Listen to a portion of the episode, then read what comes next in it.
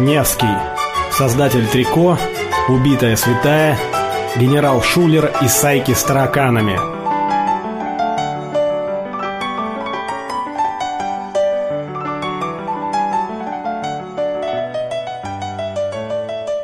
Привет всем, с вами Павел Перец. Мы продолжаем нашу прогулку по Невскому проспекту. Сегодня я поведаю вам об одном из создателей русского балета Шарли Дидло и его невероятных постановках – о красавице Елизавете Федоровне, принявшей мученическую смерть в шахте под Алапаевском.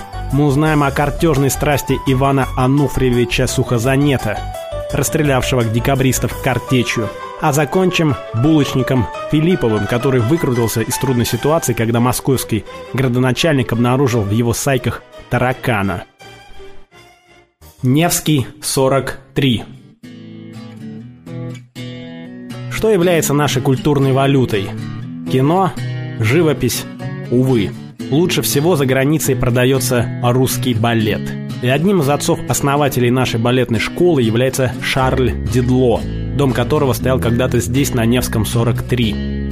До приезда Дедло в Россию в самом начале 19 века танцовщицы готовились к выходу на сцену, как на бал-маскарад. Пудрили парики, надевали на себя каркас из китового уса, называемый фижмами, благодаря чему юбка напоминала раскрытый купол парашюта.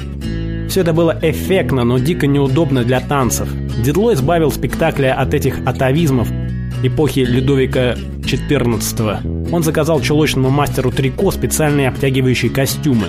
Как водится, их стали называть по имени создателя – трико. Одежда стала проще, движения более раскованными. У артистов балета появилось больше возможностей демонстрировать филигранную технику танца. Помимо этого, Дедло по-новому подошел к методам оформления сцены. Это был настоящий Голливуд. Вулканы сыпали искрами, драконы извергали пламя. Во время землетрясения сцена покрывалась трещинами. В небе сверкали молнии, а у зрителей от удивления отвисали челюсти. Фирменной придумкой Дедло были групповые полеты, когда сразу несколько танцовщиц в прыжке взмывали в небо и продолжали парить над изумленной публикой. Вся эта эквилибристика была возможна благодаря слабому освещению и ловкости рабочих сцены. Никакого электричества, никакой автоматизации. Все вручную. Надо ли говорить, что постановки Дедло сопровождал бешеный успех? Вот, например, как выглядела сцена из балета «Руслан и Людмила». Руслан подходит к спящей голове богатыря. Она просыпается, шевелится, выпускает изо рта пламя. Под ударами Руслана она разваливается на части, из нее выходит вооруженный воин. Когда спектакль был выпущен, фамилия Пушкина отсутствовала на афише. Он был в опале. Под конец жизни в опалу попал и сам Дедло, поссорившись из-за какой-то мелочи с директором императорских театров Павлом Гагариным. Балеты долго я терпел, но и Дедло мне надоел. Это отрывок известный из какой поэмы. Онегин, конечно, великий сноб. Дедло не надоедал. Он поднял русский балет на новый уровень, а сам умер в Киеве по дороге в Крым. В 1899 году дом приобретает владелец соседнего дворца великий князь Сергей Александрович. Здания перестраивают, наращивают этажами, оформляют в стиле поздней эклектики. После убийства великого князя в Москве, о чем я рассказывал у дворца Белосельских-Белозерских в прошлом выпуске, владелицей дома становится вдова князя Елизавета Федоровна. Немецкий профиль, высокая пышная грудь, талию, затянутую корсетом, можно обхватить одной рукой. Очень красивая девушка с очень трагичной судьбой. Она приняла Россию как родную страну, а православие как родную веру. В совершенстве владела русским языком. Ходила вызволять детей из лап бандюганов на хитровский рынок в Москве, где никто никогда ее даже пальцем не тронул. Таким уважением она пользовалась в народе. Продала всю свою ювелирную дребедень и купила на эти деньги большой кусок земли на Ордынке, где основала Марфа Мариинскую обитель милосердия, благотворительное учреждение нового формата. Здесь очень серьезно относились к подготовке сестер милосердия, а обездоленных, попавших в обитель, старались не только накормить и вылечить, но и трудоустроить. Основной комплекс был построен по проекту Алексея Щусева, который затем прославился на весь мир другой своей культовой постройкой – мавзолеем Ленина. Собственно, когда Ленин пришел к власти, Елизавету Федоровну, несмотря на все ее заслуги перед простым народом, отправили на Урал, где вместе с несколькими представителями дома Романовых и еще одной сестрой Марфа Мариинской обители скинули в шахту под Алапаевском. Судя по всему, Елизавета Федоровна еще жила какое-то время, поскольку смогла перевязать рану упавшего рядом с ней князя Иоанна Константиновича. После 1917 года дом на Невском 43, естественно, был реквизирован и стал достоянием народа, а Елизавету Федоровну уже в наше время причислили к лику святых. Так немецкая принцесса стала русской преподобно-мученицей.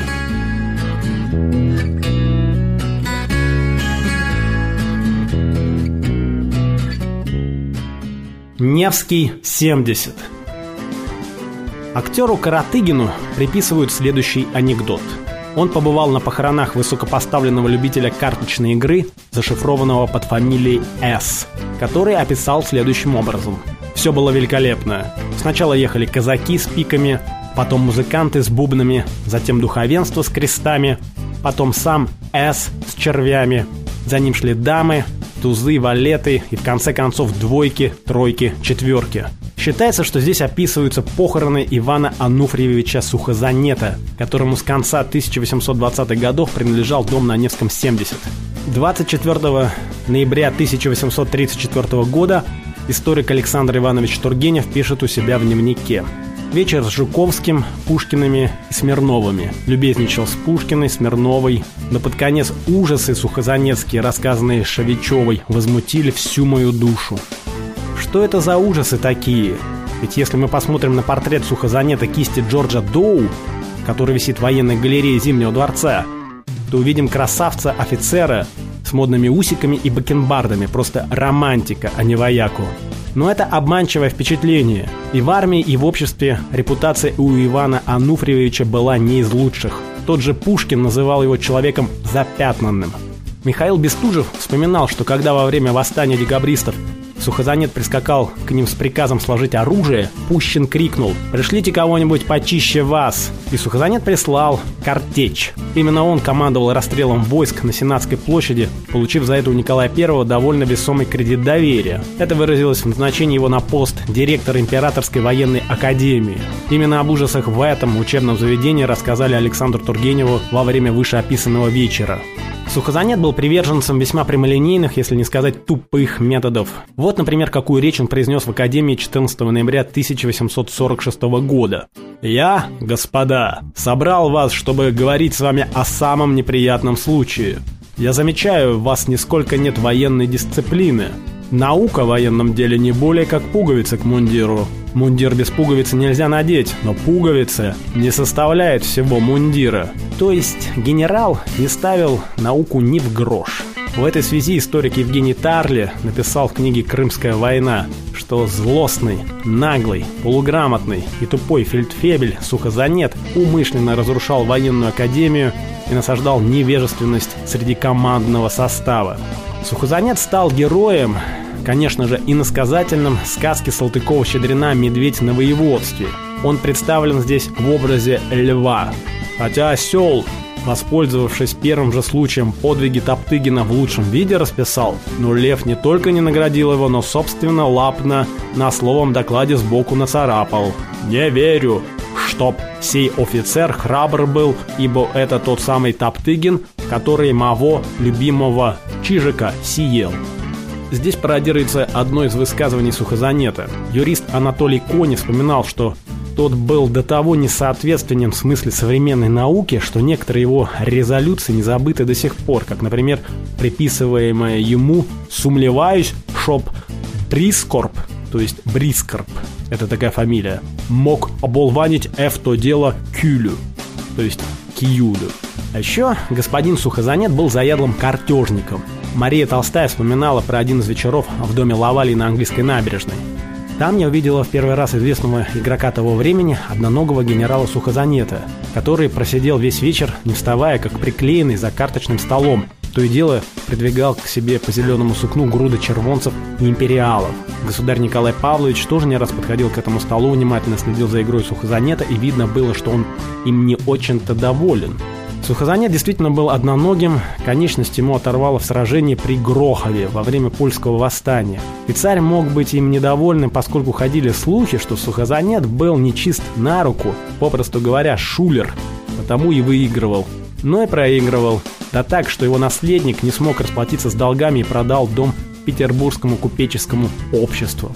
А сейчас здесь располагается Петербургский союз журналистов.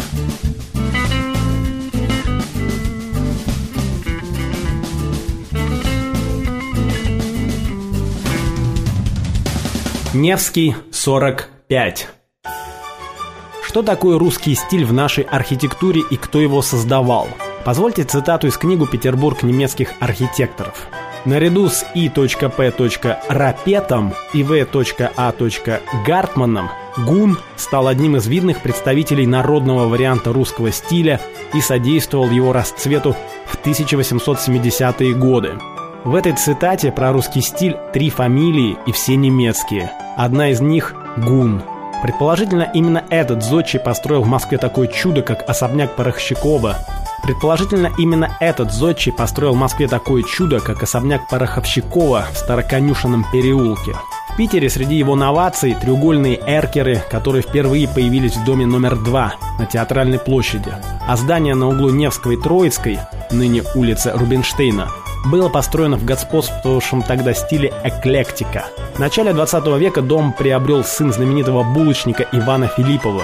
Художник Мстислав Добужинский вспоминал, что здесь он лакомился слоеными булками в виде подковок с тмином и солью.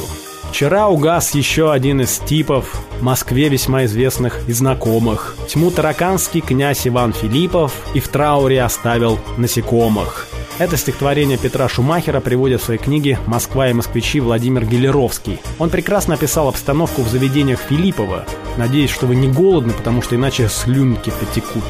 В дальнем углу, вокруг горячих железных ящиков, стояла постоянная толпа, жующая знаменитые филипповские жареные пирожки с мясом, яйцами, рисом, грибами, творогом, изюмом и вареньем. Публика, от учащейся молодежи до старых чиновников, во фризовых шинелях и от расфранченных дам до бедно одетых рабочих женщин. На хорошем масле со свежим фаршем пятачковый пирог был так велик, что парой можно было сытно позавтракать. Их завел еще Иван Филиппов, основатель булочной, прославившийся далеко за пределами московскими, калачами и сайками, а главное черным хлебом прекрасного качества.